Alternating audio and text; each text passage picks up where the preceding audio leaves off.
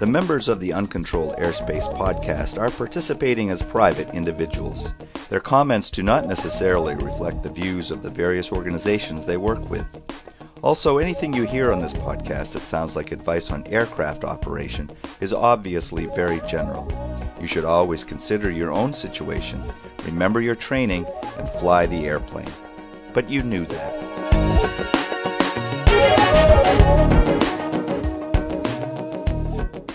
Looks like a list. There's there's a list. I've checked it thrice. I'm not going any further down that path either. It turns out that the Brits, the our Royal Air Force, the RAF, uh, is getting in on this whole UAV thing, this whole uh, uh, unmanned aerial vehicle thing, this remotely piloted vehicle thing. And there's a picture. So this is uh, Air Droid News, uh, the blog that covers the whole UAV world. And there's a picture here. Um, from a few days back of uh, RAF's new toy, as the headline calls it. Um, it's sort of a, I'm sorry, with all res- due respect to my, my friends from Great Britain, it does look like a poor man's predator. Um, it's, uh, it's, Emphasis on poor man. yeah, well, you know, it's, uh, uh, first of all, it's turboprop. Uh, it's not jets. Twin turboprop. Twi- twin twin, yeah. pusher turboprop. twin pusher turboprop, uh, and uh, um, otherwise it's got all the doodads. Uh, it's RAF green, is that uh, brown, uh, as opposed to U.S. Air Force gray. Uh, I'm, make- only- I'm making up those terms. I don't know if that's what they're really called. I know British Racing Green, but that's about it. yeah. Okay. So. Uh, so we've got that story about UAVs, and then oh, the other one's a crash story. We'll come back to that. Here's my question about UAVs, uh, at least as far as the uh, this British one is concerned, and the Predators sort of got a little bit of this, not quite as dramatic. This unmanned aerial vehicle has up near the nose what what you would think is a canopy. It has it it you know it's There's a there's a bulge. there's a bulge as if that's where the i'm wondering maybe this was a traditional aircraft that's been like you know they you know put Firesign Theatre. Don't toss that dwarf. Hand me the airplane.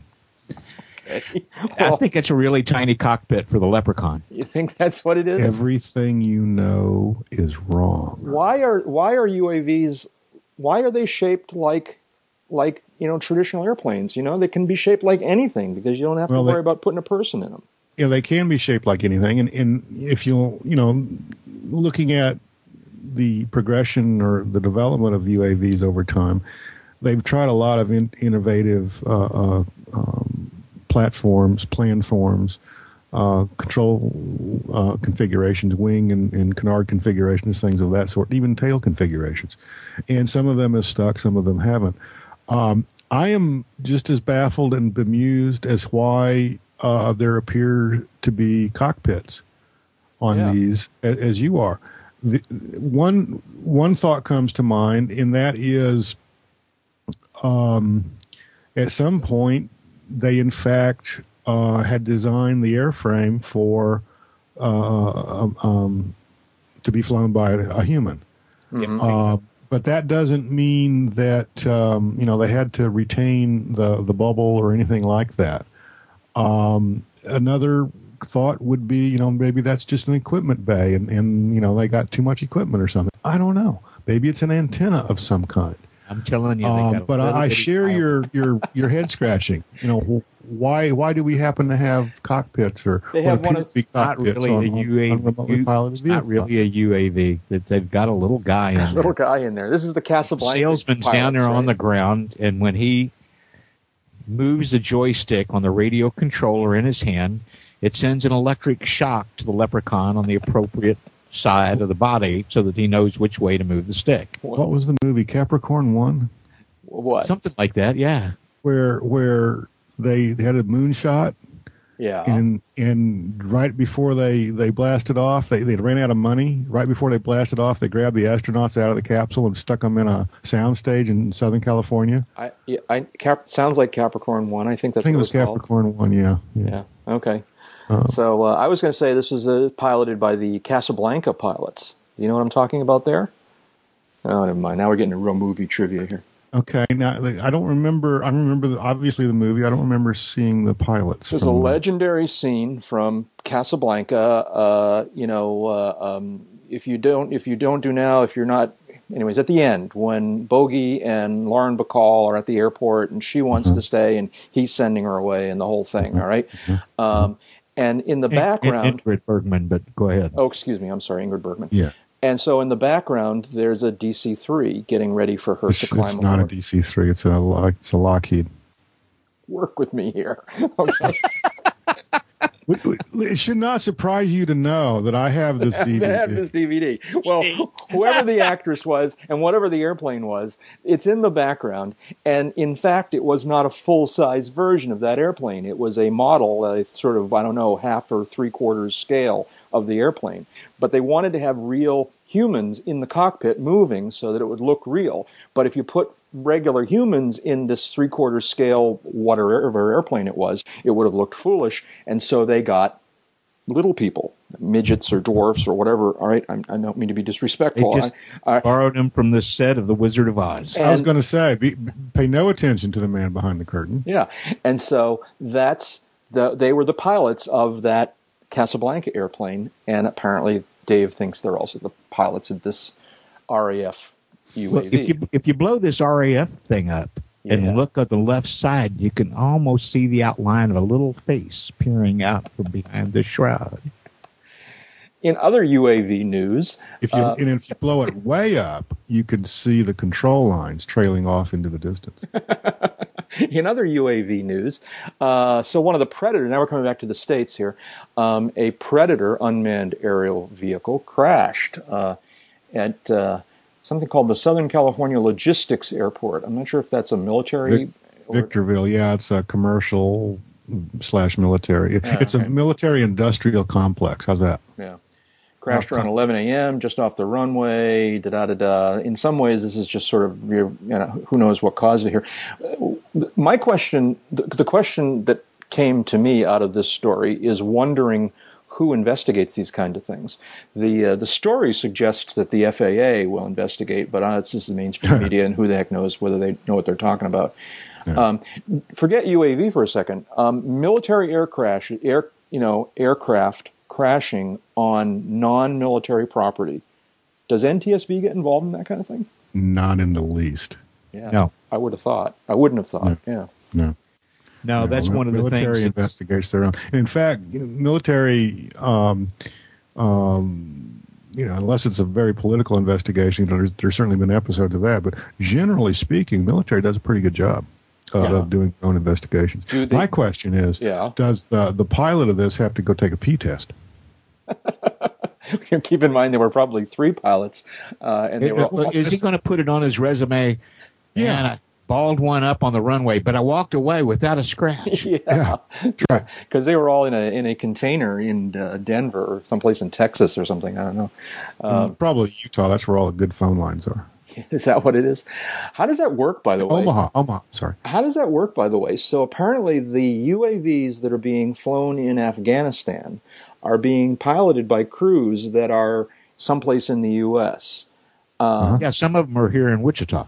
They ha- they have to have a really really good internet connection. yeah, unlike They're not us, going to do it from Hidden River. unlike us, occasionally. Eh, Your connection's been great. Knock on wood. Lately, yours has been terrific. So. Uh,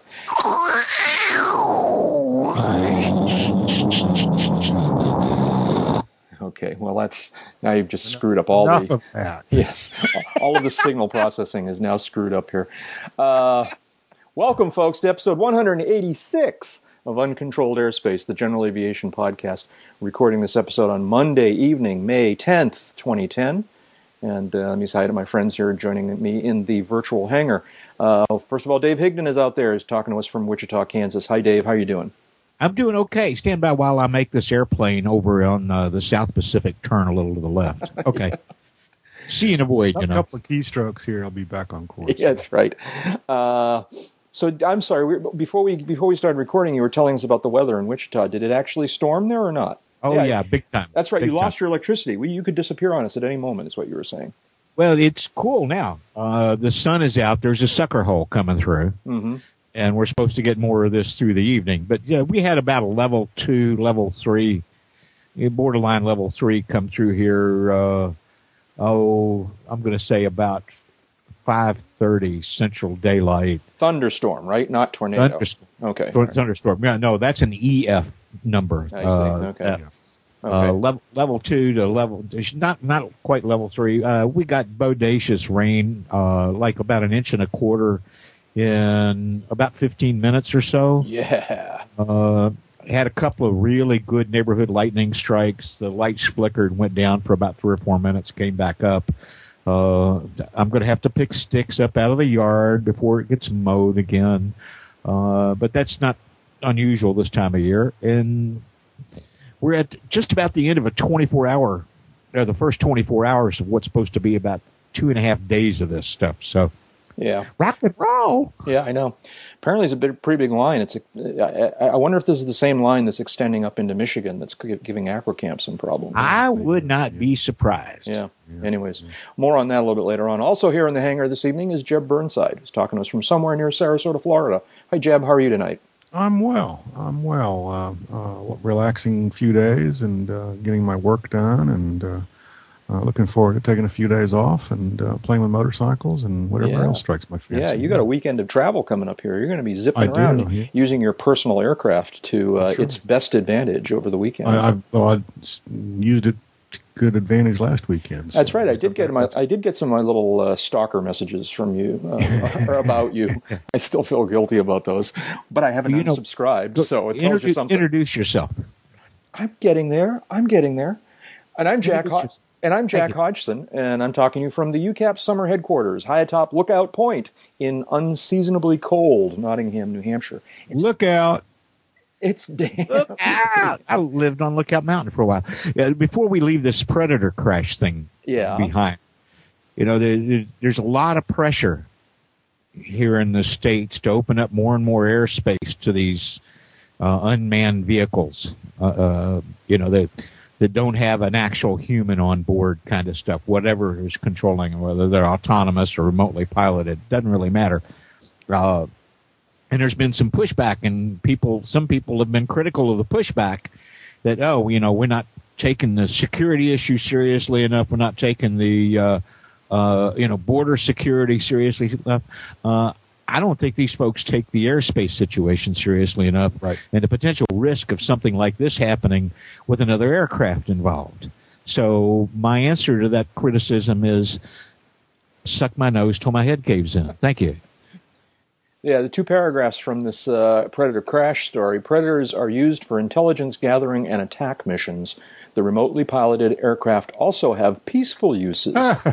NASA and the U.S. Forest Service have tested a Predator aircraft to improve data collection for fighting wildfires. I guess. Okay. Oh, they had they had to do that to say that they have been testing it for peaceful uses. Yeah. Yeah. I just had to, you know, check that box. Yeah, exactly. They needed, they needed that graph, and so there Sure. it is. Right. Yeah. Sure. Oh yeah, yeah, Yeah. yeah. we've done. Yeah. Sure. Uh-huh. Well, we're definitely ramping up here for AirVenture. I bet just about every week we're going to have a new AirVenture story, and David has called our attention to one here. Uh, David, you want to tell us what this whole auction thing is all about? This sounds familiar. I've heard this someplace else recently, but Well, it seems to be the the latest new thing to uh, uh, attract people to come to events or give people an expanded opportunity to participate. We saw live auctions uh, sell. I don't know, seven or eight airplanes, I think it was, that uh, John Burton told us at uh, Sun and Fun back last month. And uh, the Spirit of Aviation auction is going to be part of this year's uh, AirVenture at Oshkosh. Uh, the EAA setting it up It's going to be Saturday, July 31st, 2010. If you want to sell, if you want to buy, uh, I think it might be fun just to, you know, kind of cruise around and, and, and look at the uh, tags on the airplanes that are going to go up on the auction block. Yeah. I'm not sure I want to buy one that way, but that's just me. I'm old fashioned. Uh, but yeah, it's an opportunity to. I cannot tell you in any great detail about the fees and how it works because uh, I figured anybody was interested enough in it who is in a position of thinking about buying or selling, uh, they're going to find that out. It's going to be on a sliding scale. Uh, but here's an opportunity. uh, maybe find the airplane of your dreams. Yeah, well, that'll be kind of cool. Um, there's there's going to be a bunch of interesting things at Oshkosh this summer. One thing that we've been hearing, we heard a lot about during the winter and spring, and then it got a little quiet. But uh, this whole gathering of DC3s is going to be has the potential to be awesome. Um, they have just collected a huge, huge uh, roster of DC3s that are not only going to appear and be on the ground at AirVenture, but they're going to have an organized fly-in. Apparently, they're going to come in as a as a group, which is just going to be, I mean, because we're not talking like three, we're talking like twenty.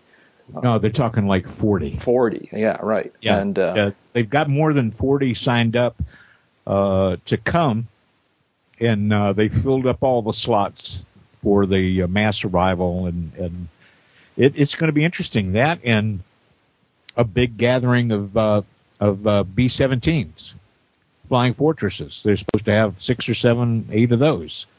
So yeah, it's going to be a You won't be able to swing a dead cat without hitting somebody with a multi-engine ticket. it's going to be great. It's going to be great. All right, so we're going to get more. We're going to get progressively more and more excited about AirVenture uh, as the as the next few weeks progress. But uh, but maybe that'll do it for tonight. We'll see. yeah. yeah, I know. I know. All right. Hey, this is really intriguing. Okay, so just last episode, we talked about the fact that they had extended the search for Air France 447, the Air France uh, airliner that mysteriously crashed into the uh, Atlantic Ocean, and they had been unsuccessful at locating the bulk of the uh, the uh, debris, if you will. Um, uh, and and we were speculating on how long they would go before they gave up the search. Well, within days of that, they've announced that they have apparently generally located the data recorders. Um, they, Yeah, they haven't yeah. actually put their quote unquote hands on them yet, but uh, th- they uh, they did something that I think is really cool. According to the story we've seen, um, so the problem they had was that they were running all these sonar things and all these radio detection and searching and searching and searching, and they couldn't hear the the pings from the black boxes, the signal, the the, the you know signal, here I am, come find me signal Right, from these right. black boxes, and um, and that sort of made sense to us because the water's so deep and the area is so big and there's hills and it's just pretty crazy. Well, what they apparently did was they took the recordings of these uh, of these sonar searches and radio searches and whatnot. They took the recordings and they brought them home. And I can only imagine that they applied some major state of the art signal processing, maybe even something military grade, uh, threw a couple of supercomputers at it, speculating only, but that's my guess. All right, and and they managed to hear the pings from the black boxes.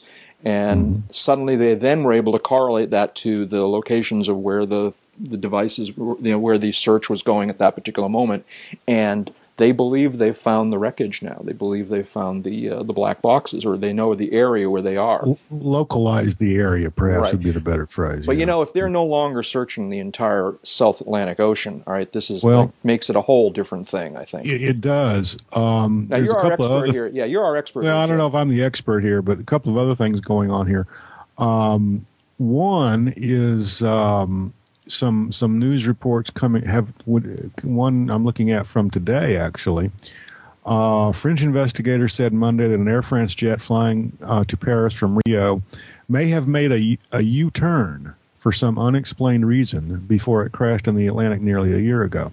That's the lead graph from a, a story um, um, on um, expatica.com. Um, the the upshot of that is that uh, uh, the area that they are looking in for the black boxes is an area that is south and west of the last known position of the aircraft, and and uh, south and west, therefore, of the areas in which they were putting a lot of their search assets a year or so ago. Um, no one knows why that the um, um, that area uh, that seems to be the most likely uh, uh, loca- location for the black boxes would indicate a turn. We can speculate, and we can speculate that they flew into a thunderstorm and and hooked a hooked a Yui, as it were, to try to get out of it. Um, but uh, we, we won't know for certain until unless the black boxes are recovered. Um, lot of of data. Uh, um, those of you uh, and and Luca, I'm kind of talking to you here. Um, those of you who are familiar with the website pprune uh, probably already know what I'm talking about. But there's a lot of uh, information flowing through pprune. Um, um, some some very interesting maps that apparently are coming from uh, um, the searchers. Uh, some some interesting uh, um, details about the airplane, uh, all kinds of interesting data coming out of this now. The the, the uh, people who have been involved in, in monitoring this and and talking about it and even speculating about it over the last year or so uh, are really coming back to life here. And uh, it's just to me, you know, uh, being kind of a a tech geek and, and, an airplane crash geek and all that kind of thing. This is all just highly interesting. Yeah. Uh, some seabed maps and and and um, um, depth charts and things like that. That uh, I mean, you, you cannot imagine. It, it's difficult to imagine a more remote place on the globe. Mm, interesting. You're going really to send is. me a couple of those uh, links, specific URLs.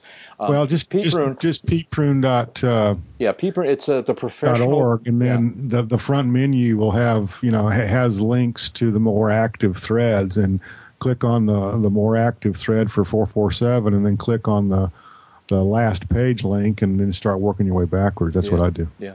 PPRUNE, for those not in the know, is the uh, Professional Pilots Rumor Network. It's a, a, very unofficial, right? It's not associated with any particular. Extremely unofficial yeah. and, and, and highly um, um, moderated. Okay. Um, and it is pprune.org. And uh, so. You know what fascinates me about this idea? Yeah. Is it the, uh, the discussions shortly after this happened. Uh, at times centered around why you know why the flight crew kept going in the face of weather on the assumption that they kept going in the face of weather. Uh, if it turns out that in fact they did hook a 180 and wow exercised one of flying 101's lessons. Yeah. Uh, confronted with ugly, turn around. That's right. Uh, and still got caught. Yeah. Uh, you know, storms don't don't behave necessarily in soldier like marches across uh, the landscape or the seascape. Sometimes they explode around the line and expand out in both directions at once.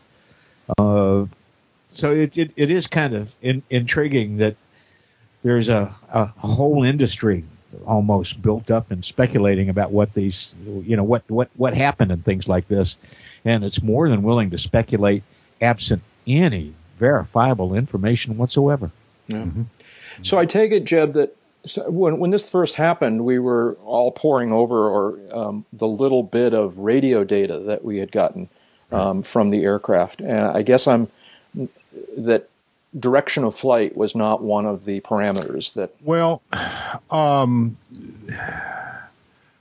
I don't recall offhand um, what one of the, about the parameters. messages. Some right? of the ACARS, ACARS messages. ACARS, that's uh, one of the parameters of the ACARS messages, as I recall, and, and you kind of caught me a little flat footed on that question, but as I recall, one of the parameters is in fact a lat long.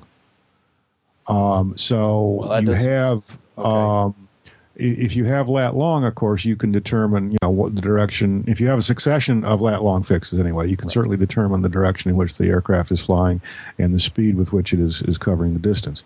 Um, the uh, here's the problem, though, and, and, and I'm going to probably make a butchery of this explanation, but um, when you're out over the the, the equatorial Atlantic, um, you're not doing line of sight to a to a microwave antenna uh, um, in in the back 40. You're doing uh, uh, you're transmitting to a satellite, and um, depending on the technology of the satellite antenna on the airplane, it's either steered electronically or it's steered mechanically um, it has to be steered to, to hit the satellite, given the, the various attitudes the airplane is going to find itself in, even in straight and level flight. So um, somehow, of course, that antenna is steered, and it probably gets its steering cues from the um, the air data computers on the airplane. Well, one of the first few messages, some of the first few messages transmitted via ACARS had to do with uh, uh, um, not so much failure, but uh, um, um, the, the uh, uh, heading and attitude reference uh, devices tripping offline because they were getting bad data, and that's what kind of handed this whole uh, um, um, soggy sandwich, shall we call it, to the flight crew. Um, so we don't know. You know, they they may well have turned, but the satellite uh, tracking device or this, the the antenna steering device may not have been able to steer the antenna to hit the satellite during the turn, during the turbulence, et cetera, et cetera. Yeah.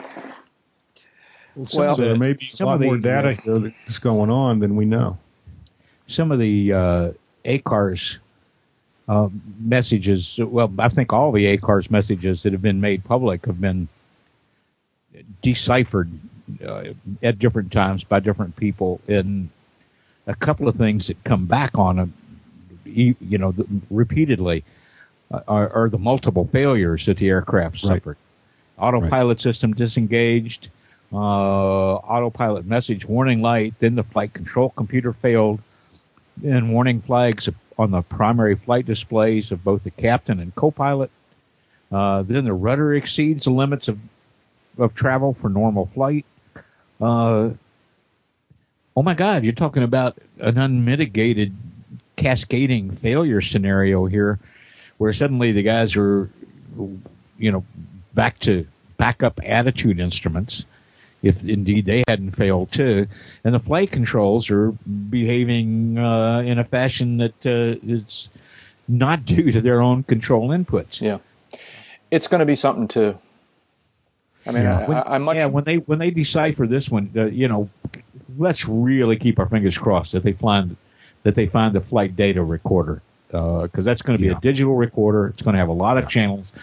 Uh, if it's survived and is the information is extractable, uh, it's going to answer a lot of questions and clear up a whole lot of the mystery on this. I agree. I agree. Yeah. Obviously, we'll keep following this. Yeah. yeah. yeah. Obviously, we'll keep following this. Okay. Um, interesting blog entry. Uh, in uh, the Let's Go Flying blog, which is part of the uh, AOPA family of blogs. Um, a uh, Airplane Kid, Airplane Kid. Uh, uh, Evan Kruger, aka Airplane Kid, posted a a, a, a posting, a blog entry called "What's in Your Flight Bag," and he just talks a little bit about some of the items in his flight bag, and they're very kind of as you'd expect talks about his flight bag. He's got a headset, a logbook, a E6B calculator, an AFD, uh, a flashlight, some sunglasses, and that's as far as he goes. I, I just kind of was wondering, I was curious. So you guys, and I'll talk about what's in my flight bag. Not that it's all that remarkable, but but you guys have been flying for like a million hours, and uh, you know got it down to a science. I'm curious what you guys carry with you. Uh, let me take a look here, Sonny. What's in the old flight bag? A live credit card. Yeah, that's right. That's what a friend of mine used to tell me. A much more experienced traveler years and years ago, and I was all nervous about going on a trip. And he's, I'm saying, "Oh, do I have everything? Do I have everything?" He says, "Do you have your airline ticket? Yes. Do you have your credit card? Yes. You're good. Don't worry about it." And uh, yeah, so, you, as long as you got a big enough credit limit, you can replace anything else yeah, that you exactly. find exactly. yourself lacking. Yeah, that doesn't um, work in flight though. Yeah. But now maybe you guys don't, you know, flight bag isn't as important to you guys because you, you well, Jeb, you own your airplane, and Dave, you did own your airplane, and so you kind of leave things on board. But uh, you know, are, are there actually? Any... No, I lugged that puppy back and forth. Uh, you did. And what sort of things were in are, are in your flight bag? I, am looking at it right now. It's here in the in, in the uh, in the office with me. Uh, there's uh, two headsets, my primary ANRs, uh, uh, a, a, set of uh, Sennheisers, uh, and an old pair of David Clarks that I converted to ANR. They're my backups. I got extra batteries for both headsets. I've got two flashlights, two red and blue lens flashlights, and then I've got a regular. well, it's now an LED white light flashlight that uh, I used to walk around the airplane with at night. Uh, place for all my charts. I've got two E6Bs, one electronic and one manual. Uh, I've got the uh, uh, two of the little yellow scales that AOPA sends when sure. they send yeah. your membership. Oh, yeah, those are great. Yeah. uh, yeah, I find a lot of uses for those puppies. Uh, all my IFR and VFR uh, paper material, uh, and that's going to go away here shortly because I, I think I'm going to replace it with the EFB I've been flying with recently. Yeah. Uh, you know, I'm going to try to arrange to buy it and keep it. Uh, let's see, what else? Uh, foam rubber earplugs for when I'm around airplanes and don't need the headphones on. Or don't That's a good one. I like headphones that. I, yeah, that's a good thing to have in your bag. Go An ahead. orange, an orange vest. Ah. Uh, It says EAA photo on it. no, it, uh, no, it doesn't. It, uh, I- I- it used to say property of some highway department, but that, Uh-huh. Uh-huh. Uh, let's see. I've also the orange vest is primarily for when I land someplace and want to take pictures, and they say, "Well, we we'd let you do that, but you, you're supposed to have an orange vest on." and you whip it out, and then they go, "Oh, I've crap!" got one of those. Okay, we're good. Thanks. Don't ask for permission again. The orange vest. I would imagine the orange vest is something like the, the old joke is that you can sneak in anywhere if you had a clipboard and a hard hat. Right. Uh, you know, and uh, I wonder if the orange vest does the same thing. You know, people will say, "He must be along there. He's got an orange vest." And uh, And I got a couple of uh, couple of these little bags for uh, people to throw up in, or me to uh, uh, answer nature's call in. I've got two of the uh, cheap giveaway. Uh, you get them at trade show rain ponchos. right. Uh, that that that covers most of the stuff. That How oh, big? and How- Boku batteries. Boku batteries. yeah, how big is this bag? What's uh, Uh, it's it's it's a good size. It was a Sporty's. Uh, my in-laws got me years ago, and uh, let's put it this way: the main compartment is big enough to hold the uh, uh, bound chart books flat on the bottom mhm, okay? Yep. Um, I have in a handheld. I for, don't want to forget the handheld. Yep. So I've got my handheld, bunch of pens and pencils. Hello? Uh, you still there? yeah, you just went away for a second. Oh, wait a minute. Hang on. Hang on. Oh, up, up. Here, am I back? I heard that. Sorta. Yep. Am I back now? Yeah. All right. You know, so you know what happened? I'm leaning over here to to. to, You unplugged yourself. I did. I leaned over to, to explore my flight bag and I unplugged myself from the side of the computer. So I don't know what it sounded like, but momentarily there we were talking through the uh, through the uh, the microphone on my laptop, which we've actually done before with not great Yeah. results. Um, and they weren't great this time either. yeah. Okay. All right. So let's see, guy. I got. So I don't know. I've, I've got a bunch of things stashed in here. I've, I've only. I have. I think I only have one headset in here. I've got a knee board. I've got an AFD, which is actually expired. Uh, I have my uh, my flight guide uh, for the uh, Volume Three Eastern States, the Flight Guide Airport and Frequency Manual. Uh, I've got uh, a bunch of sectionals here. Hopefully, at least one of them's within its date. You know, hasn't expired. Um, what else do I have here? I actually have a notebook pad, which I, I was looking for one of those the other day. There's one. Um, that's pretty much the thing that's most notable with my flight bag um, is the bag itself. Um, I have I just recently got uh, one of these uh, Brightline bags, um, which I just you know, and I'm a I'm a bag person. I love these. You're a bag person? I am. Yeah, I, I I love containers. I never. Oh met- boy, there's a straight line I worth know, playing I with know. all night. Go ahead. You keep working on that. Um, but uh, you know, I've never met a bag I didn't like, and uh, I Uh, I don't have to do anything. I- He's going to do just- it all by he's going to dig the hole himself. We just all we have to do is stand by and wear an orange vest and a hard hat. Anyways, all right. Well, I'm trying to give Brightline a plug here because I really love this bag, um, and uh, and so uh, I, that's I like the Brightline bag. It's got all kinds of great customized pockets for aviation type things. It was designed specifically to be. A, anyways, all right. Um, it, it's funny though you ask about flight bags because Yeah. I'm, I'm I'm in my office Yeah. I'm looking at two different flight bags. One was my father's, Uh-huh. uh, but I dug through uh, a month or so ago to pull out an old Jepp book, um, and um, it's some very interesting items I, I found in there, and I'm going to uh, put that Jepp book back in it and, and put the bag away and, and come back and revisit it another 10 years or so just for grins. But uh, I've got my other one. Now, both of these uh, bags, uh, and I use the word bag and put it in quotes, these are really catalog cases. So they're, you know, about a foot and a half high and about half a foot wide Right. and about two feet deep and they're hard sided and, you know, they, they flip open and all this kind of thing. Right. This was the uh, traditional carrying case for all of the say, jet yeah. charts, right? Yeah. That's the line yeah. pilot's chart case. Exactly, exactly. And I, I used to have one of those. It's, it, I, I still have it actually. It's I don't use it anymore. It's it's about six feet from me here in my office. Um, out in the hangar, I've got two or three bags containing various, uh, uh, you know, in cockpit stuff. Um, you know, a couple of things you guys did not mention: handheld uh, nav or handheld com radio. Um, uh, you know, the the somewhere in my paperwork on my airplane, it says that I have to carry the owner's manual to my Garmin 530.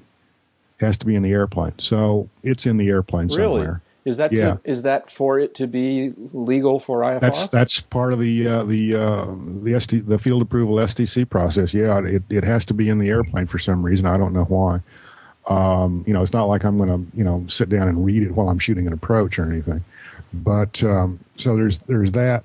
Um, I've got um, flashlights. I've got a flashlight on the pedestal there, just beneath the uh, beneath the instrument panel. It's uh, clipped in there. I've got a that's just a, um, a mini Maglite with two AA batteries in it. I've got a uh, three D cell Maglite stuck in the the seat pocket behind the pilot seat. I use it for um, you know when I really want some light.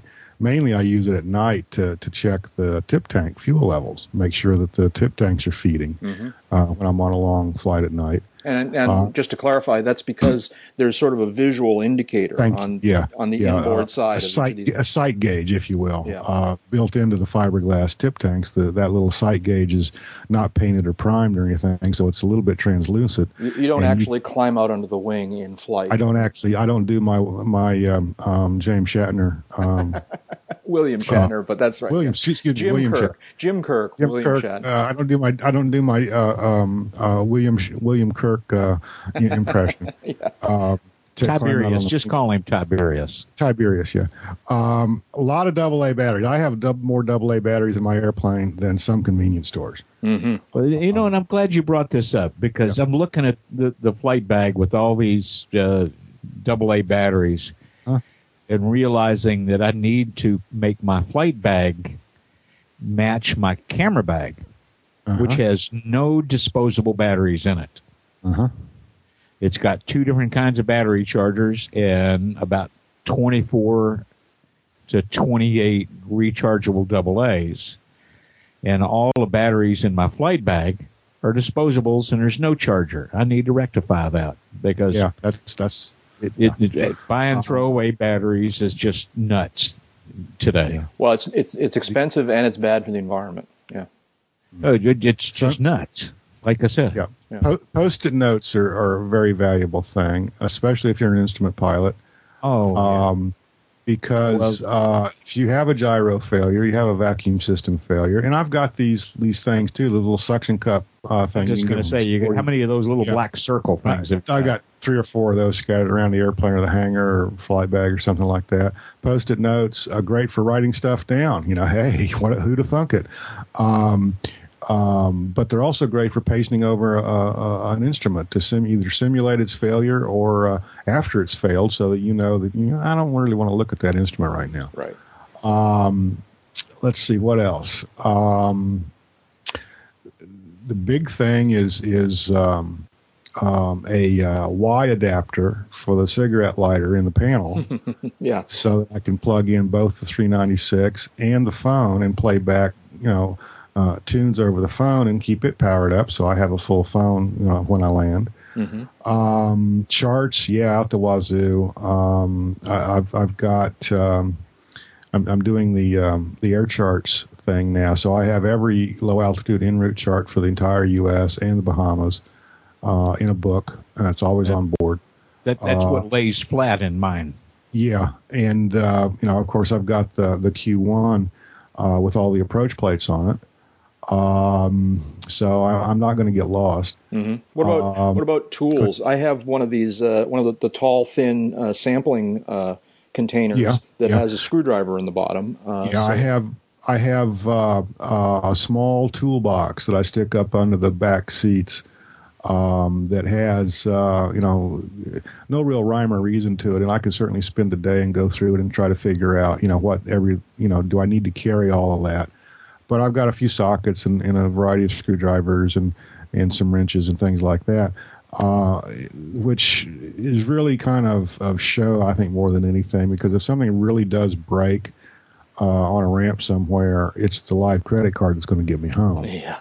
Um, so, The I, have got the you talking about, talking about talking about fuel samplers. Um, I've got the GATS jar, which is uh, uh, about a pint-sized plastic jar with screens at the top and a and a probe that that fits into um, uh, fuel um, uh, um, fuel sumps, and um, you you know drain the fuel into it and then look at it and then you dump it uh, through the screen. You dump it back into the tank, and that saves uh, you know dripping gas on the ramp or on the grass or whatever.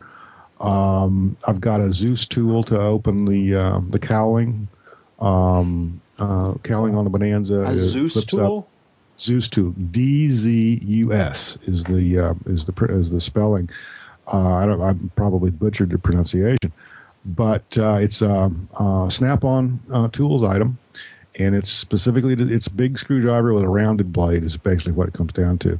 Um, that uh, allows you to to it fits the the uh, slots in the Dzus Dzus fittings that which are quarter turn fasteners, and that's I have four of them on each cowling half. The cowling on a Bonanza folds up uh, from the center, and you can lift both sides. You can use a screwdriver, but it, it's uh, it's not the most ideal situation. So I, you know, opted to spend the thirty bucks for the Dzus tool from Snap-on. Um, I got another flashlight, you know, in the in the baggage door. Um, I'm not going to run out of flashlights.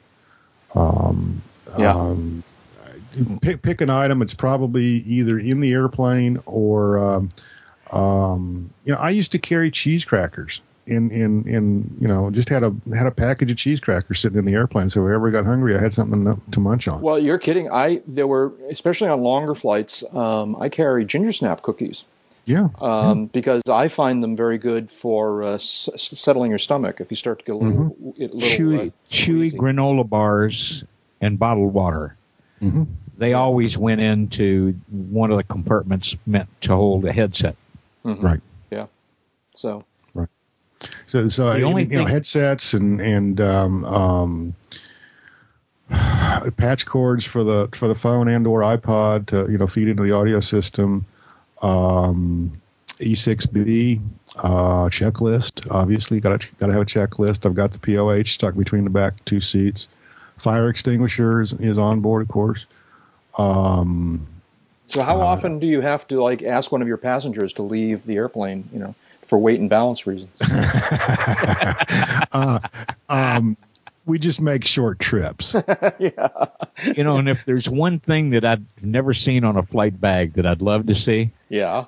is a convenient anchor for strapping it to the front seat belt or having a way to plug this front seat belts into the corresponding opposites on a flight bag.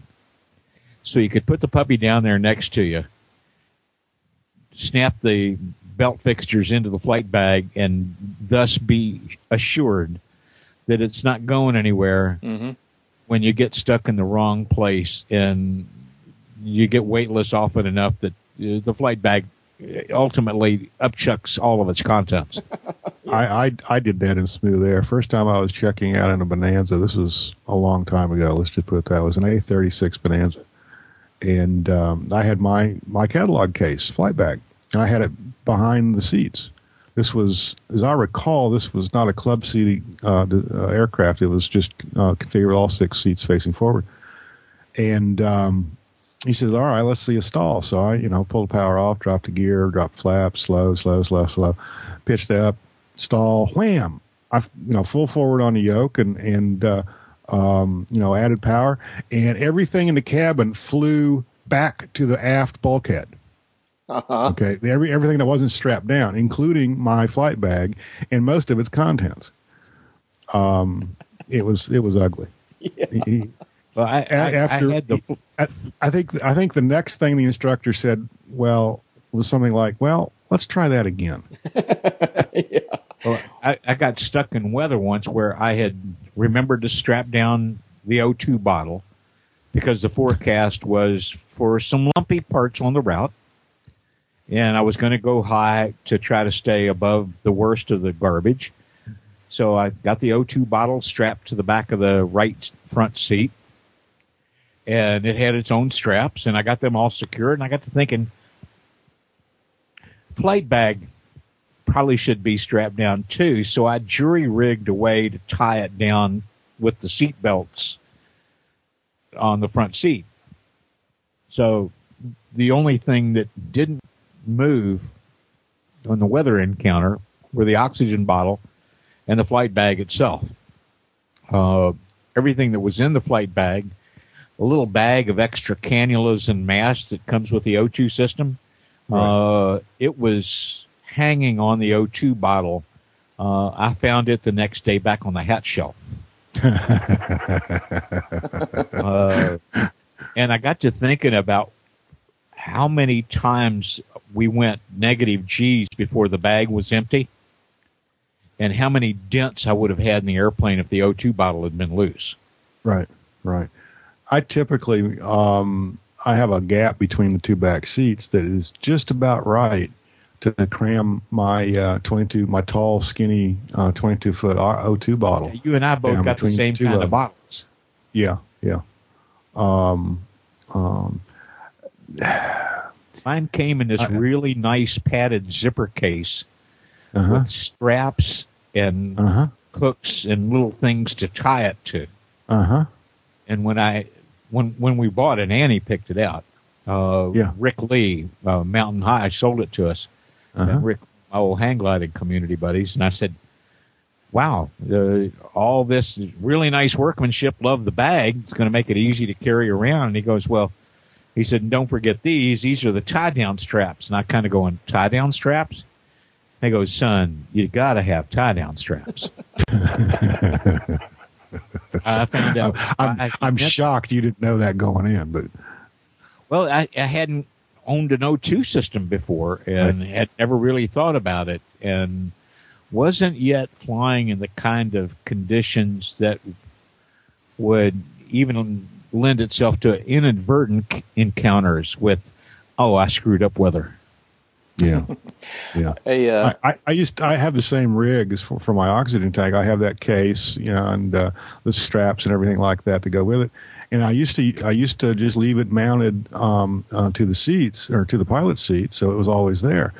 But um, that was the old seats. And I, you know, when I redid the interior a few years back, I spent like a grand a piece on getting these seats recovered and restuffed and everything like that.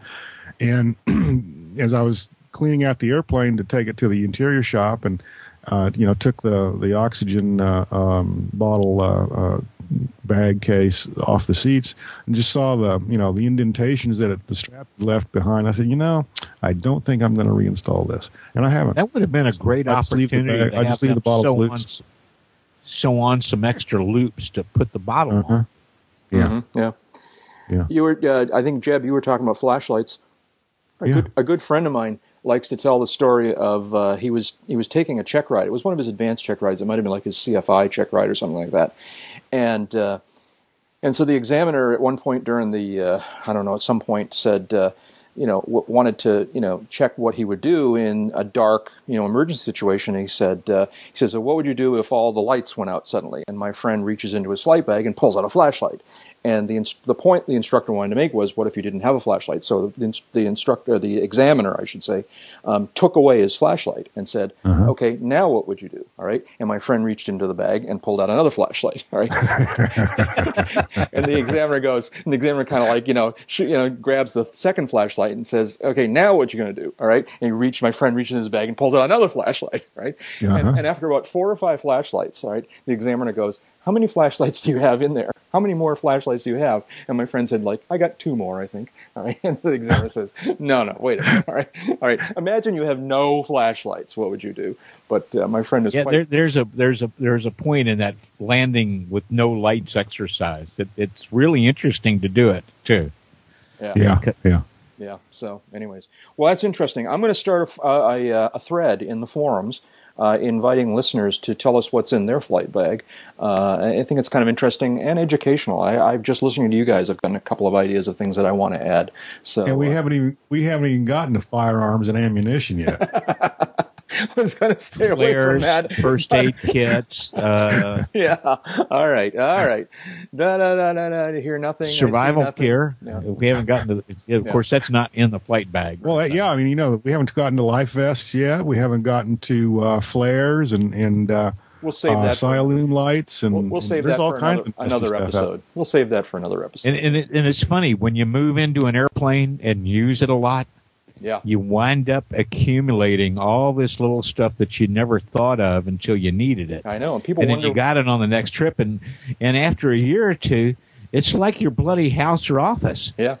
You go to to sell it or to you know clean it out, and you kind of go, "Wow, I've accumulated a lot of junk." and people wonder why their airplanes gain weight when they come to you know reweigh them. All right, uh, let's see now. Um, we're, we're this is uh, we're having such a good time here. We're getting behind on the list here. A um, couple things Oh. I a couple things from the list I definitely wanted to touch on. First, quickly. Um, so apparently the NTSB has issued some sort of be the final report on the Hudson ditching uh, thing. Jeb, Yeah. do you know? Um, I, I know it's out there. Uh, they they did. I um, I didn't look at it in detail. Um, there was well, they gigged as, as the NTSB is wont to do. They gigged pretty much anybody and everybody that had anything to do with this at one level or another.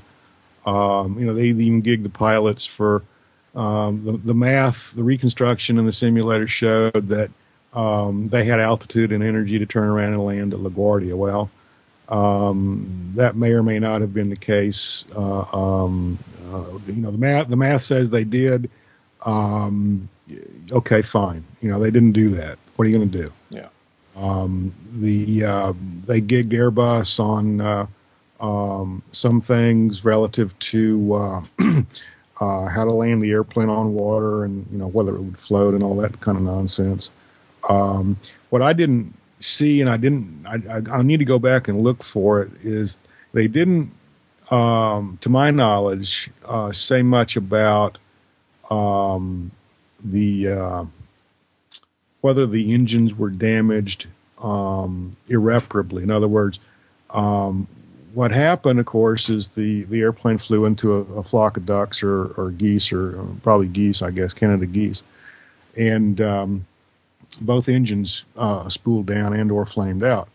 Um, there was speculation uh, in the immediate aftermath because of the high level of automation the Airbus uses uh, to the engines and everything else in the airplane, for that matter. Uh, there was some speculation as to whether um, a, a less automated airplane, cough cough Boeing, um, might not have had it suffered a dual flameout. Um, I don't know if the if the NTSB explored that or not. Uh, I kind of wonder if maybe they should. Um, if, if not so much from the standpoint of, of a less automated airplane, but perhaps is there a way to to tinker with the software a little bit that um, they could push a button and override uh, uh, the computers and and and bend the levers, bend the thrust levers over the over the nose uh, um, a little bit and see if they can still get some more power out of it. I don't know. I don't know. That to me kind of um, is is one of the big factors here. Why did the engines? You know, were the engines in fact uh, uh, damaged beyond any any hope of them producing any power, or did the software just say, "Hey, you know, this is a situation we're not really prepared to deal with, so uh, for a safety uh, thing, we're going to run home to mama and shut down everything. hmm Uh, you, you guys up front figure it out and call us when you're finished." Um, I, I don't know what the correct answer is here. You know, you get you know you get a couple of geese in the engine, you get innards all over the place, you get you know some sensors get gummed up maybe, and and uh, maybe who knows? Maybe that's one of the reasons the engines decided to shut themselves down. I don't know. Yeah. but uh, I, I'd like to see a, a pretty good analysis of some of that, and I, I haven't seen it. I'm not saying the NTSB hasn't done it. I just haven't seen it. Da- uh, David, anything you want to add to this? Well, some of this stuff uh, I thought was, yeah, yeah, yeah, okay. The Yeah. flight crew performed extraordinarily well in in Monday morning quarterbacking. Didn't perform as well as the board could conceive. Yeah, yeah, yeah. Okay, I, I, I yeah, fine.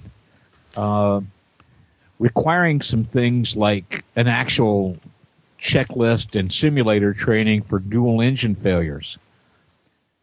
Wow. Yeah, I didn't realize they didn't have that. Uh, I guess they figured it was so inconceivable it never happened. Ta-da! It happened. Yeah. Uh, Same way with water ditching with no power.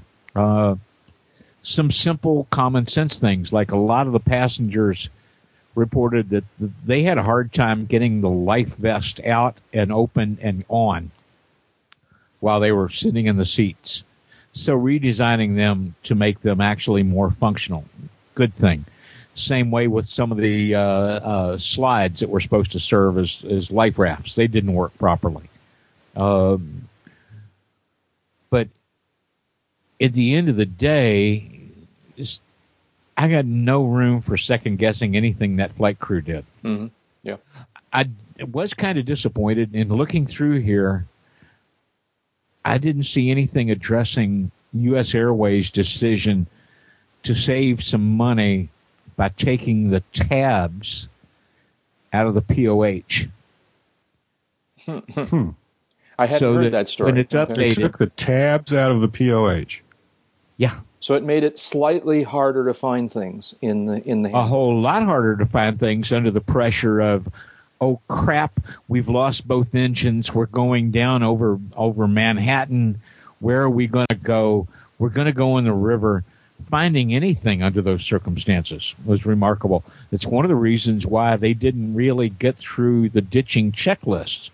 Uh, that airplane has uh, a water ditching switch that's supposed to close inlets. They never got to that part of the checklist because they were never able to start down the water ditching checklist. You couldn't freaking find it. Yeah. Interesting. Yeah. Obviously, it's available online, the report, uh, and uh, we'll put a link in the show notes if anybody wants to take a closer look. And, uh, you know, I don't know. I guess this, this story's, well, I don't know. I was going to say the story is now closed and done, but it probably will never be. We'll be talking about this one for a long time to come. No, we'll be talking about. I mean, the, the, the NTSB made 25 recommendations to the FAA alone. Right. Um, what seven and seven or eight to the European Aviation Safety Agency. Uh, one, one to the U.S. Department of Agriculture really? Um, what, what was that? to one? develop and implement to develop and implement in conjunction with the FAA innovative technology that can be installed in aircraft that would reduce the likelihood of a bird strike. Good luck with that.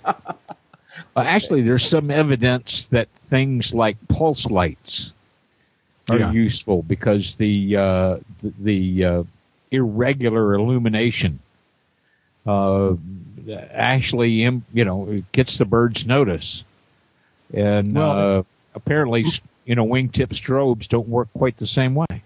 Well, yeah, but the birds kind of sort of have to be looking in that direction. My recollection is the birds were kind of flying off to the northeast, and the airplane was kind of flying off to the northeast. Yeah, they kind of got run into from behind. Th- Yeah, they got, they were overtaken from the rear. Um, um, but um, Tailgating, they would call that a tailgating. tailgating, yes, yes. Uh, they were runned over. Um, but um, I, I don't know. I, I'm looking at the conclusions here from this. There are 44 separate conclusions that the NTSB reached here. Um, and um, Do you almost it's, feel all, it's like all very that they- interesting. do you almost feel like that they, they, they looked at this and went, wow, this has gotten so much attention, so much publicity. Uh, We really got to go places that we normally wouldn't. Yeah, yeah. Yeah. Well, yes and no. Um, th- this this was a tra- um, um, a transport category aircraft. This was a scheduled uh, operation. This was you know paying passengers, um, and the the standards um, that we've become accustomed to these days is um, you get on the airplane and you're going to get off at the other end at your destination. It might be tomorrow, but you're still going to be able to do it. Um, so um, the NTSB has kind of changed over the years from um, I don't know accepting the fact that we're going to have some crashes and some accidents and some fatalities to not accepting that, and as a consequence, they dive into uh, um, what some might think of as un- unrelated minutia. Um, but that's what they're there for. That's what the NTSB is paid to do, uh, and uh, they they clearly don't have a whole lot of transport category aircraft falling out of the skies these days. So and they now have the time and, and resources to delve into this kind of detail. Yeah, yeah, okay. And we are grateful that this doesn't happen Oh, yeah. very often. Yeah, yeah. May all your bird strikes be little bitty ones. Moving on. Uh, one last item on the list that I really want to touch on because, and this is going to be, I don't know, I, I, I fear this is one of the ones where I'm the only one who feels this way about it, but I'm going to say it anyways, all right? Um, we've got an American Airlines uh, 767 was trying to land in New York at JFK's. okay. Um, Okey-doke. Hoping to get to this. Okay. Um, the headline from uh, from AvWeb is "Pilots pull rank, declare emergency at JFK." Um, and, and let me see if I can summarize this story because there's a fairly long description here. All right. So the 767 is arriving to land at JFK. Uh, it is assigned to land on 22 left. Um, it was a very windy, gusty day, and there was a big crosswind. Um, now I'm reading between the lines, but as I'm as I understand this whole situation, um, the winds exceeded American Airlines re- requirements, rules for landing this kind of an airplane in that kind of a circumstance. So the pilot, the crew, had to reject that runway. Or, or violate Jack, their, let me interrupt their operations. Okay, go ahead, Jeff. Yeah, yeah. Let me let me interrupt you for a second. Um, two two left. Okay, the, the the compass heading for final approach and landing and rollout is two two zero. The winds were reported in this AvWeb piece reported as from 320 at 23 knots, gusting to 35. In other words, they were 100 degrees off of the runway heading, Right. or a very slight tailwind Right. at anywhere between 23 and, and 35 knots. Dude, I don't I don't know if anybody should have been landing in those conditions. I understand that runway. part. That part I'm fine with. Okay. So now normally what would have happened here is that they wouldn't have been assigned to 2-2 left. They would have used runway, I believe it's 3-1, all right, which is lined Mm-hmm. up much better with the winds. The problem is that JFK has recently closed runway 3-1 for various Well- upgrades and repairs and what. It's unavailable. I mean, it's been marked off, all right? They're not Well, you got three one left and three one right now. you've got to set this up. Uh, there's a left and right runway three one there, and three one left, which is the main runway there, is the one that was closed. Okay. Uh, was the right one open? Right. Yes, it was. The upshot of all this is that the controllers wouldn't give him the runway he wanted because they said it was unavailable for various reasons. Okay, um, so the, the the the American Airlines crew decided they were going to solve this problem by declaring an emergency, and said we're landing on three one, and and this has got my dander up because I consider this an abuse of the emergency rule. Uh, I, No. I I feel like this wasn't an emergency. Okay, um, assuming there isn't more going on behind the scenes here, assuming these guys arrived at JFK with the the required amount of, of fuel in the tanks to go to their alternate. right? this is a this is a weather minimum situation, and they should have gone to their alternate. Um, I think the only reason this wasn't you know, I mean, the, the, the pilot is quoted as saying uh, it would have been illegal for me to land on 2 2 left, which is maybe true. The point is, Oh no, it absolutely is true. yes. But, Yeah. but the alternative is not to declare an emergency. The alternative is to go to the alternate airport. All right. This is a, this is a low minimums weather situation. Go to your alternate. All right, but they didn't want to go to their alternate, not because there was any danger involved. They didn't want to go to their alternate because they were going to get behind schedule and they were going to have to bust the passengers, and people were going to frown at you know the, their higher ups were going to frown at them. All right, this was not an emergency situation. All right, this was a convenient situation, and I feel like Well- they abused the emergency rule. Well, I- I understand question where you're coming why from. Would, why weren't they giving him the runway he wanted? Uh, as I Right. understand it, it's because the runway is unavailable for because of construction. Well, No, no, what was not- what was up with with runway. three one right? Oh, okay, well, well, okay. Three one left was the one that was closed. Okay, for construction. Um, the captain says, "All right, we're going to go to three one right." Okay, understanding that three one uh, uh, left is closed. Um, the air, as I understand it, the, the flight landed on three one right, the, the runway that was not closed for construction. Okay. Now, um, you've got a situation where ATC is for flow purposes. Uh, he's got everybody lined up for the two twos. Okay. And here comes this seven six that is as if you read some of the the comments from from various people who were commenting on this story and on uh, Paul Bertorelli's uh, um, uh, blog post, uh, someone did post in there that the cross max crosswind component in the United, I'm sorry, in the American Airlines 76 manual, operating manual, is 17 knots. They were far in excess of that I in this instance. That part Okay, I'm fine so, with. So here, here's the punchline: ATC was not going to clear the 7.6 to land on any runway other than one of the two twos. Okay. Um, the captain in such an event, he has a choice. He has three choices. He can accept the clearance, knowing that it violates his op standards, his op manual, and accept the consequences. Maybe there won't be any. Maybe there will be. Okay, that's choice one. Choice two is he can declare an emergency. That obviates him from having to comply with the ops manual and land on one of the two twos. Okay. Choice three, well, four choices. Choice three, he can go to another airport. Yes, he can go to LaGarbage, he can go to Newark, he can go to Boston, he can go to you know wherever he's got gas to go.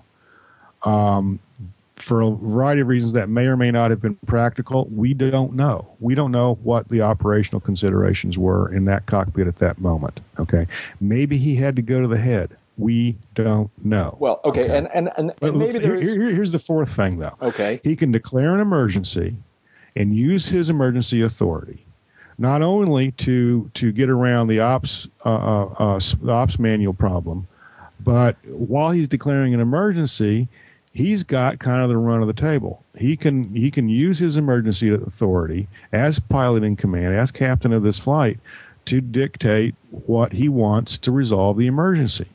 Okay, and what he wanted was to land three one right, which is in my book, not coincidentally, probably the safest course of action. So you think it was unsafe for him to go to Newark? I don't know if it was would have been unsafe for him to go to Newark. Based on what we know from this story, there was no emergency. And this is my point. All right. Well, There was no emergency mind- that keep- required him to okay, land at there- JFK. there's no emergency that that requires him, you know, that requires the crash carts and the ambulances and the fire trucks and that kind of thing. No, there wasn't that kind of an emergency. But the the emergency authority granted to a pilot in command isn't designed just to resolve a life and death situation. As I pointed out, um, once you declare an emergency, then you have uh, a whole different regulatory environment. You can violate the ops manual, okay, and uh, um, do things that the designer uh, or the uh, or the operator of the aircraft never really envisioned you doing, or or in fact expressly did not want you to do. I understand that part. All I'm saying is, though, he wasn't in an emergency situation. There was Well- no emergency. How- We don't know that. Well, Yeah, Again- I, I, I was going to say I'm not prepared to go that. maybe that's true. I'm just talking about based on what we know from these stories. All right. Yeah. If there was something more I'm not going on in the background. Prepared to go there based on what we know about the story. The, the Yeah.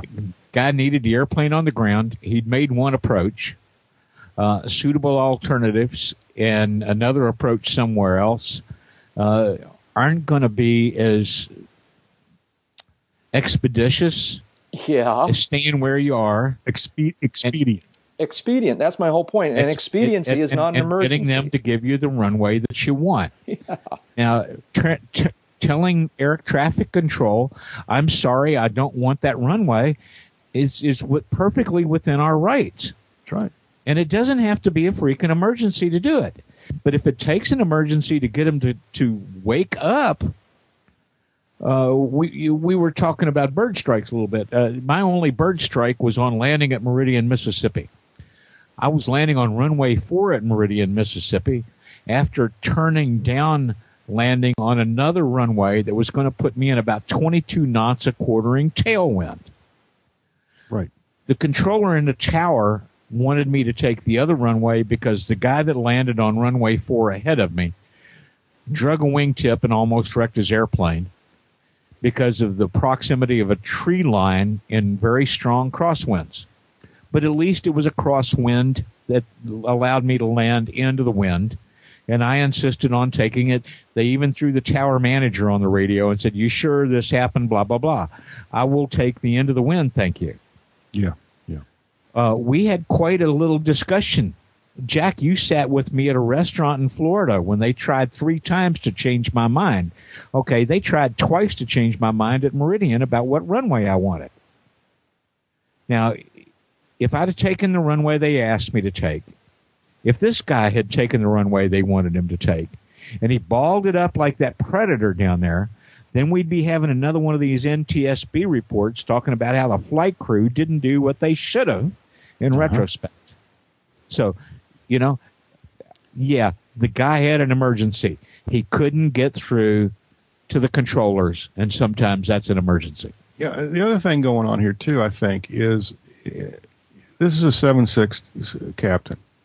Uh, you don't get to that point by a being a a firebrand, b being an asshole, or c not knowing what the rule book says. Um, Or D I being a gotta shrinking think- violet. yeah, or being a shrinking violet. I gotta think the guy knew exactly what he was doing. He knew exactly why he was doing it, and he was fully justified in doing it, and that will come out at the hearing. All right. I'm not totally convinced, but You know, I, I know where you're coming from. You, you, you, you're saying it smacks of of uh, uh, over exercise of authority, or it, it it's uh, um, uh, uh, uh, um, a um, um, an emotional reaction to, to maybe you know something the controller said or didn't say or did or didn't do or something like that. I understand where you're coming from, and and I, I suspect we haven't heard the last of this. Uh, but what I'm saying is you got to give the captain the benefit of the doubt here for a variety of reasons, not least of which is he's going to be the first person at the scene of the accident. yep, yep, yep, yep. I mean, that's true. I, I'm uh, I'm torn on this. I'm really torn. Well, on this. and, and Jack, it, it, it bears pointing out here that when an airline gets its flying papers from the FAA, uh, they have established a set of operational specifications that the FAA says, yep, those specifications are cool, and you shall operate by them because you say you shall operate by them. And those effectively become as legal a document as any of the federal air regulations. That's right. So if a flight crew violates its own employer's operational specifications, yeah, uh, it's in violation. It's in violation of the FARs. It it is a citable event. I I understand that part. I understand that he couldn't land on two two left. I understand he couldn't land on the crosswind la- runway. Um, I- I just think that there were other choices. There are other options other than using the E Well, word. In, in, in you know, I haven't you know dived into the the whole record here. No one really has at this stage. But the guy declared an emergency uh, and requested those the and told the controller the solution he wanted to resolve the emergency. And it appears I haven't listened to the audio yet here, but it appears that the controller, let's just say, wasn't as responsive as the captain might have liked. Okay. Um, some traffic may have had to been rerouted. I don't know. Okay, some traffic may have been rerouted. I don't know. Um, but as I recall from reading this piece, um, the the captain told the controller three times, "We are declaring an emergency. give me the runway I want. And it basically had to spell it out very slowly for the controller. And I'm with you on that part too. The, right, I- controller does not seem to have grasped the situation that the E word conveyed. Yeah, and, and that that part I'm with you on. All right, once the once the pilot says the e word, then everything needs to go into a different gear. I completely agree with that. My issue here is whether it was appropriate for the pilot to use the e word, and this bears more research. So I'll come. I'll get Yeah, back. to you I, I agree. It, it bears a lot more research. We don't know a whole lot right now. It- it- this will uh, this will uh, come out. All right, we got to move on here. We got to move on. Shout outs. Shout, my heart is The captain of American Flight uh, Flight Two on on May four. Yeah, absolutely. The adrenaline is roaring here. Well, right? If you hadn't done it, I was about to. Yeah, all right, let's come back to that. Hang on. Um, I want to send a shout out to this Tennessee air park that's underwater. This is just one of the saddest images I've seen in quite some time. Uh, this is an image that's uh, also on AvWeb's uh, Flash. Uh, the the uh, Tennessee air park that's got uh, airplanes on the ramp that are underwater up to their high wings.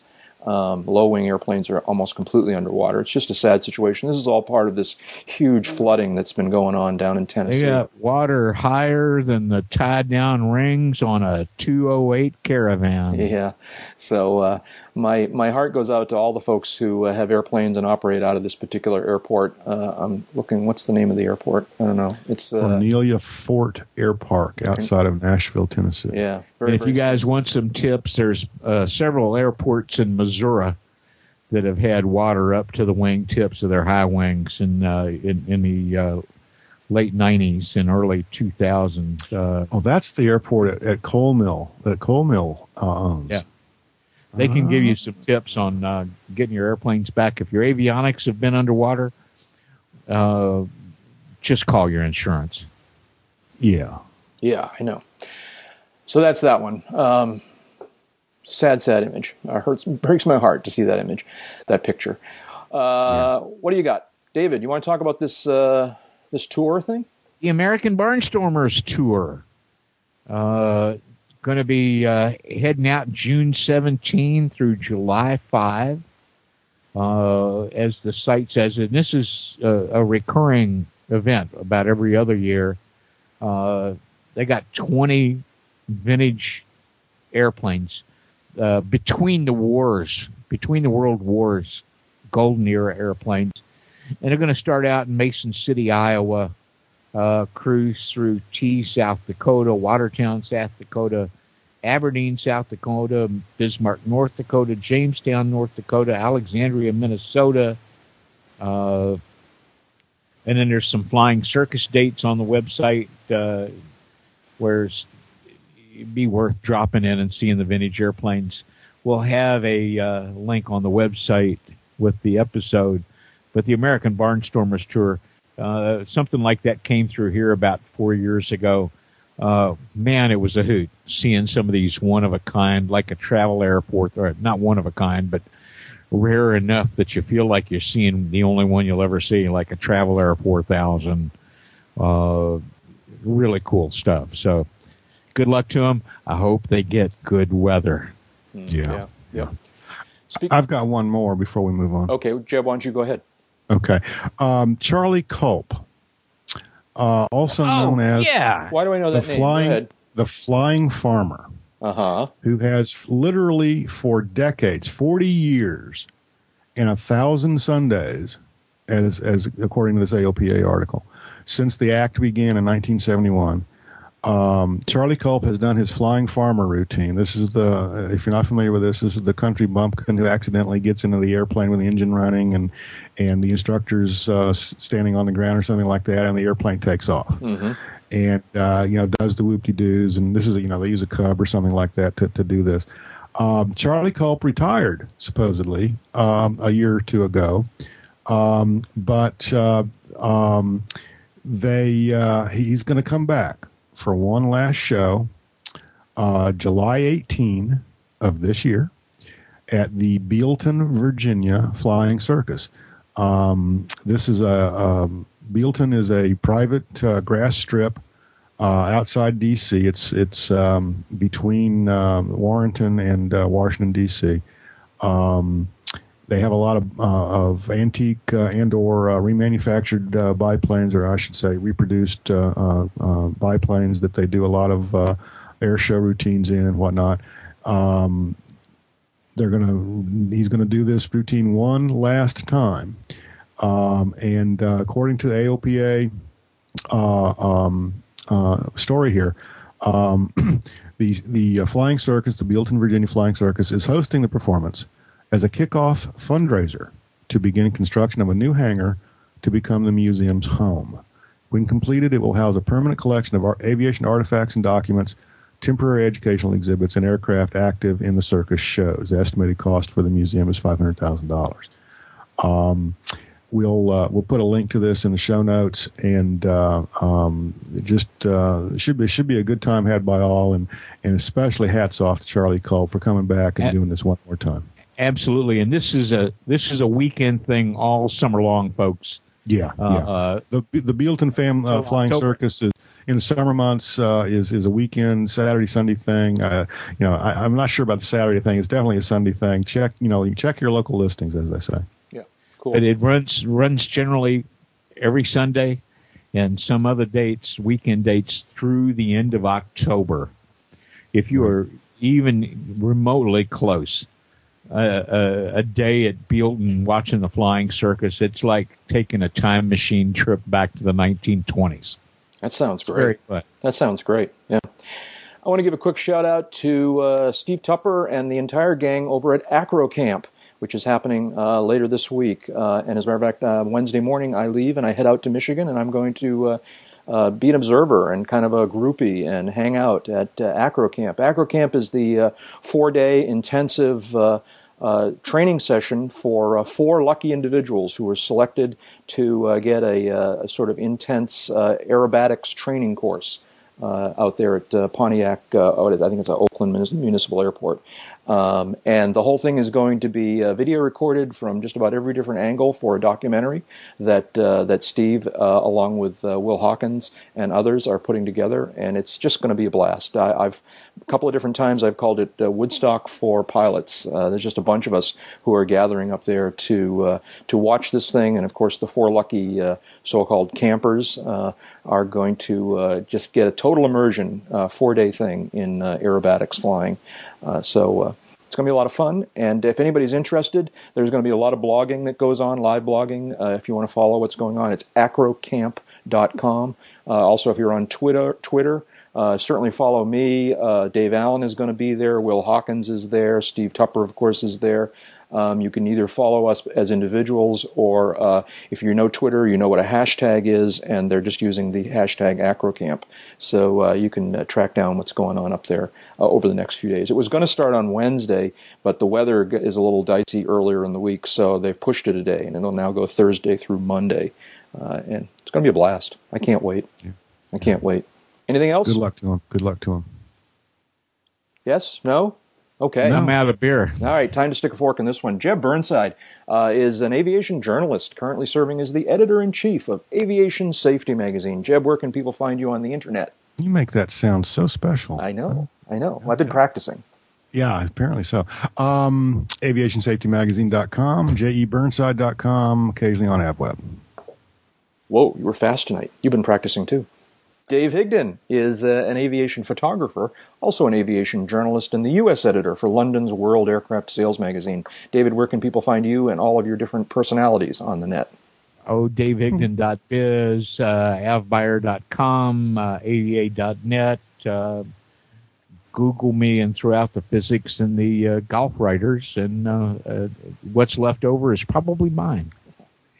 And I'm Jack Hodgson. I'm a private pilot, a freelance writer, and a new media producer. You can learn more about me at jackhodgson.com or aroundthefield.net. Thanks to Jeff Ward for creating our show notes. Thanks to Mike Morgan and Royce Earl and to the many other listeners who have created our show opening disclaimer clips. We're also very grateful for the financial support we receive from our listeners. For information on how you can make a donation to this podcast, see the Uncontrolled Airspace homepage and the box in the right hand column labeled Tip Jar. It doesn't need to be very much, just 10 or $15 over the span of a year is a big help. And don't forget you can visit with all of us at the Uncontrolled Airspace website. You can read the blog, view the forums, check out the wiki, the aviation movies list, the new ratings webpage of fame, and more. All of that is at uncontrolledairspace.com. David, were you going to say something? The best way to get old and crotchety like Jeb and me is to go fly because time spent flying is not subtracted from your lifespan. So long, Sonny. That's enough talking. Let's go flying. I resemble that remark. Come back and see us sometime.